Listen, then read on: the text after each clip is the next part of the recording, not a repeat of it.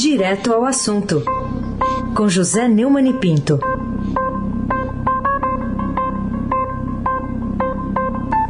Oi, Neumani, bom dia. Dia, Aysen Abac, Carolina Ercolim. Dia. Almirante Nelson e o seu transatlântico. Bárbara Guerra, Frânio Vanderlei, Clã Bonfim, Emanuel, Alice Isadora. Bom dia, melhor ouvinte. Ouvinte da Rádio Eldorado, 107,3 FM. Aysen Abac, o craque tríplice coroado. Vamos lá, coroado também aqui no orçamento, né, que a gente estava falando há pouco. O orçamento da militar, 22% do investimento e reajuste de soldo. Destaca aqui hoje a manchete do Estadão. Que razão pode ser defendida como justa para esse tipo de privilégio nesses tempos tão difíceis, Neumann? Nenhuma. Razão nenhuma. Aliás, eu vi quando você anunciou que a gente iria comentar isso aqui. Rapaz, quatro meses de atraso. O orçamento é uma ficção, como você avisou. Mas é a lei mais importante da República. O orçamento é a lei de diretriz orçamentária, né? Está destinando 8 bilhões e 300 milhões para investimento no Ministério da Defesa, um quinto do total para todo o governo federal, de acordo com o relatório do senador Márcio Bittar, do MDB do Acre, é, apresentado ontem. Os militares também são a única categoria que deve ser contemplada este ano com reajuste, o que deve consumir outros 7 bilhões e 100 milhões de reais dos cofres públicos, enquanto todo o restante do funcionarismo está com o salário congelado até dezembro. Quer dizer, os, os que trabalham mesmo, os, os Barnabés, esses estão sendo congelados. Congelados no pior sentido. Agora, os bilecos, ah, tudo gordo no quartel, né? Tudo gordão. É, você, você já viu algum oficial que não seja gordo? Já viu algum oficial atleta? O atleta Bolsonaro, por exemplo, que é um oficial fajuto, tem um barrigão que eu vou lhe contar, não tem nada a ver com tanque, né? O, o, o, ai, assim, as boquinhas das Forças Armadas estão evidenciadas e explicam a atitude mais do que omissa delas, conivente, de apoio ao capitão terrorista, que usa a fantasia de meganha para garantir boquinha para melico. Carolina Ercolim, tintim por tintim. Enquanto isso, a cidade de São Paulo já planeja enterros noturnos, também destaque essa notícia no Estadão de hoje. Até que ponto ainda temos a avançar para chegarmos àquilo que especialistas chamam de crise mortuária, né? Acrescentando ao caos aí sanitário e recessão econômica. Eu presto muita atenção que diz o Nicolielli, que é um cientista muito respeitável, que está trabalhando atualmente para aquele grupo lá do Nordeste. Né? E a, o que ele previu, que é um, um caos é, mortuário, está é, tá sendo é, cumprido, né? A profecia está sendo realizada. 373 enterros em apenas um dia, no domingo 21, foi batido o recorde diário de sepultamentos em cemitérios públicos, privados e crematórios da cidade desde o início da pandemia. O Serviço Funerário do município de São Paulo já contratou oito torres de energia para a realização de enterros noturnos por 60 dias ratificados a cada 30, medida que será adotada se o número diário de enterros chegar a 400. O pico de 2020 foi em maio de, em 26 de maio, com 322 enterros. Até o momento não foi necessário né, realizar sepultamentos noturnos, mas duas torres já estão disponíveis no cemitério de Vila Formosa, que é o maior da América Latina, ali na Zona Leste paulistana. Os equipamentos podem ser utilizados se os sepultamentos agendados ultrapassarem o horário de funcionamento de funcionamento do cemitério. O colapso sanitário e a recessão econômica já estão tornando realidade a previsão da crise mortuária na maior cidade do país. Aí se abaque, o craque, tríplice coroado.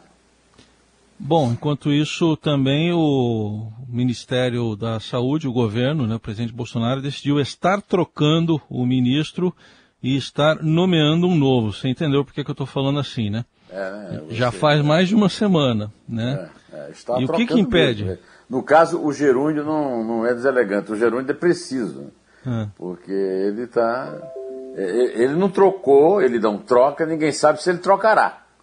Agora que ele está tentando trocar, parece que está. Pelo menos é o que ele mesmo divulga. Né? Essa indefinição tem gerado cobranças aí do, da cúpula do Congresso. O, o, o Centrão está magoadinho porque ele não nomeou a doutora Ludmila é, como é que é? Raj, Rajar. Né? Rajar, que era a primeira e histórica nomeação republicana do Centrão e o, e o Jair Bolsonaro. Não, não era história de republicano aqui. Republicano não. Republicano corre nenhuma. Nós gostamos aqui de roubar, roubo, roubo. Nada de republicano. Né? É, essa demora, de acordo com fontes do Planalto, deve-se a pendências em empresas ligadas ao escolhido para substituir o general Pesadelo, né? o cardiologista Marcelo Quidroga, é, que ele deve se descompatibilizar. Conversa. Quem acompanha o noticiário, principalmente no, no antagonista, sabe que o, o, o ministro é réu num processo infame. Ele dirigiu uma clínica cardiológica que recolheu o, o desconto dos funcionários é, para a Previdência e não depositou. Quando os, os funcionários começaram a, a, a, aposentar, não tinha direito à aposentadoria porque o patrãozinho querido, amado do Bolsonaro, não é chegado a essa coisa de cumprir lei. Né? Então o, o embrulho é esse aí. Né? Então estão agora usando como pretexto que estão procurando um lugar à sombra para o general Pesadelo. Ora, o lugar já está escolhido, né? Vai para a secretaria lá que era do Jorge. Do Jorge. Não, desculpe, do Flávio Rocha, que foi para a Secretaria de, de Comunicação. Né? É, olha aqui, a busca de foro privilegiado para o capitão Pesadelo é pretexto para empurrar com a barriga a posse do réu em apropriação indébita da Previdência de funcionários de uma clínica cardiológica em João Pessoa. Aliás, o, o, um dos meus seguidores, seguidores não é, inscritos no canal do YouTube, fez uma literação genial, viu, Raiz? Hum, Queiroz e Queiroga. Hum, Aí eu queria também cumprimentar aqui o colega Wesley Marcelino, fotógrafo da Reuters, que fez uma bela foto com o Bolsonaro usando a máscara para o que ele usa mais, que é tapando a vista. É uma pra... máscara da aeronáutica, não é? Isso, pois é, tapando a vista. Ali. É. É. E tapando a vista. Ele e não está tapando, o nariz nem, nem, a boca, mas a vista, que é o que. É, eu não quero, eu não quero enxergar, tá ok? Não quero enxergar, não. Para que enxergar, tá ok? Carolina Ercolim, tintim por tintim. E, enfim, é, é uma, realmente uma foto muito boa, especialmente quando está embaixo né, da, da, da, escolha do presidente do orçamento para questões militares, né? Não tanto para questões de pandemia. Exatamente. A aeronáutica é, foi bem lembrado que também recebe o seu, o seu pecúliozinho, né, né, né, né, Carolina? Fala também sobre a revisão da lei anticorrupção, que opõe técnicos a Bolsonaro, outro destaque do Estadão de hoje. Qual que é a novidade da exposição cada vez maior do presidente, né, que foi sua promessa de fortalecer a luta contra a corrupção, isso lá na campanha de 2018? É, eu, eu tenho batido nesse assunto por insistência do Roberto Liviano, que é presidente da não aceito corrupção, né? O promotor que escreve um artigo hoje. Ali no lugar onde saiu o meu artigo, onde saiu o meu artigo quarta-feira, né? na página 2. É, e a notícia que o Estadão está dando com chamada na primeira página é que pareceres dos Ministérios da Justiça e da Casa Civil sobre o projeto que altera a lei da improbidade demonstram preocupação de integrantes do governo com prejuízo ao combate à corrupção no país. Então, o Bolsonaro é, tem sido aliado do PT. E esses é, documentos obtidos pelo Estadão, por meio da Lei de Acesso à Informação, foram elaborados pelas assessorias técnicas das duas pastas e sugerem mudanças no texto apresentado por quem? Pelo relator. Carlos Zaratini, do PT de São Paulo. Quer dizer, o PT continua na sua batalha prioritária, né? que, é, que é a batalha secreta, que é proteger os ladrões do país. Não apenas os ladrões do PT, os ladrões em geral, os gatunos em geral. É uma proteção da gatunagem. O, o Bolsonaro defende a votação do projeto e afirmou já ter conversado sobre o assunto com o presidente da Câmara, o Arthur Lira, o Subcunha, o Subcunha, né? O o meu amigo hum. ah, sem abaque.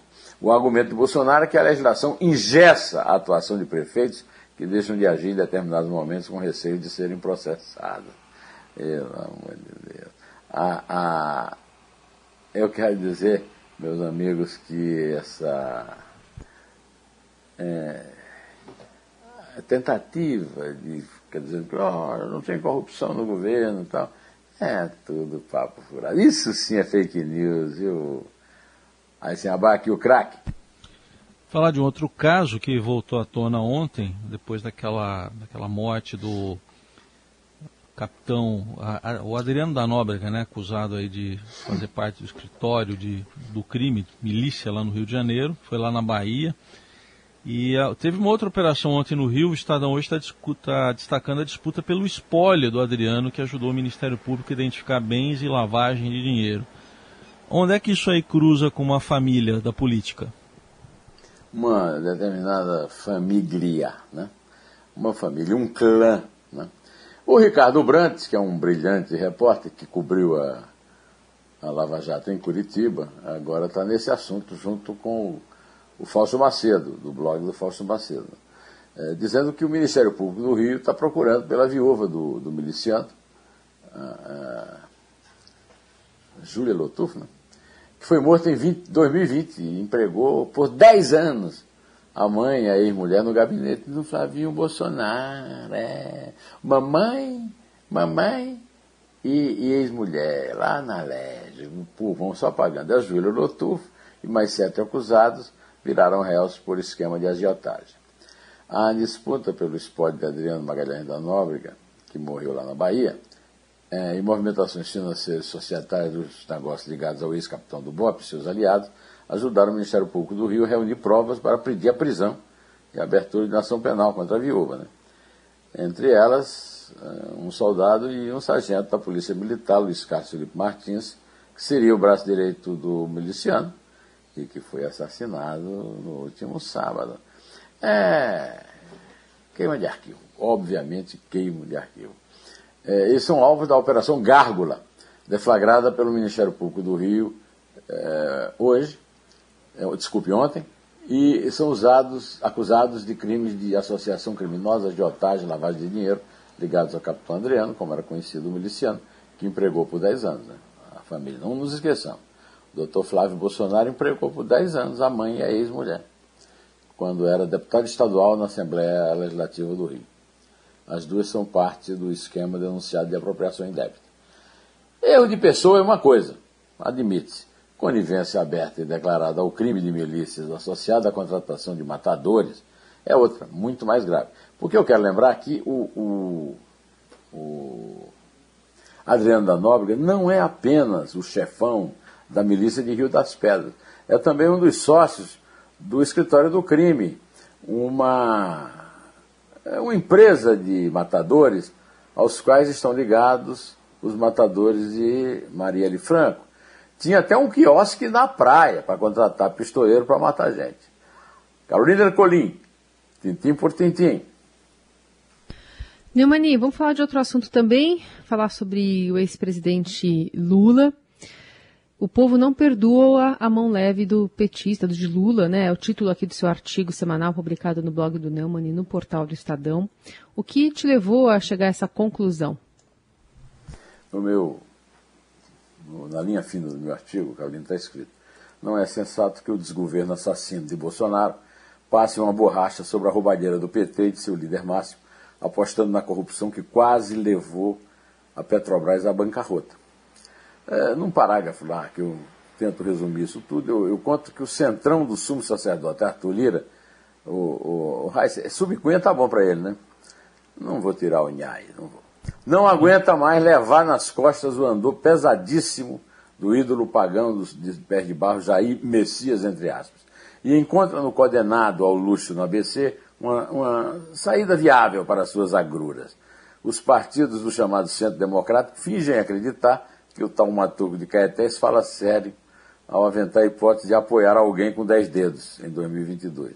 Mas há ainda a estoica resistência dependente do milagre de apenar o ex-juiz da Lava Jato, Sérgio Moro, e com isso garantir o efeito Orloff, traduzido por Eu topo ser Lula amanhã. O senador Lazier Martins apelida o grupo Esperançoso por Anistia de Confraria. E o professor Carlos Alberto de Franco, eu já falei no comentário de ontem, fala no acordão, né, no artigo que ele escreveu. É, eu cito, inclusive, um parágrafo desse artigo no meu artigo, Supremo Tribunal Federal na contramão da ética, do direito e do país. E aí eu encerro o meu artigo, a partir do, da dica dada pelo professor de Franco, dizendo que acordão lembra maracutaia, palavra que o protagonista deste texto tem usado para gatunagem alheia. Mas pode ser que o acento agudo, tornando o O oxítono, no paroxítono, acordam, acordam, acorda Brasil, inclua o excelso pretório de fancaria no blefe que pode garantir a vitória final para gatunos e afins. Por falar em final, conta, Carolina, conta. É três. É dois. É um. Em pé.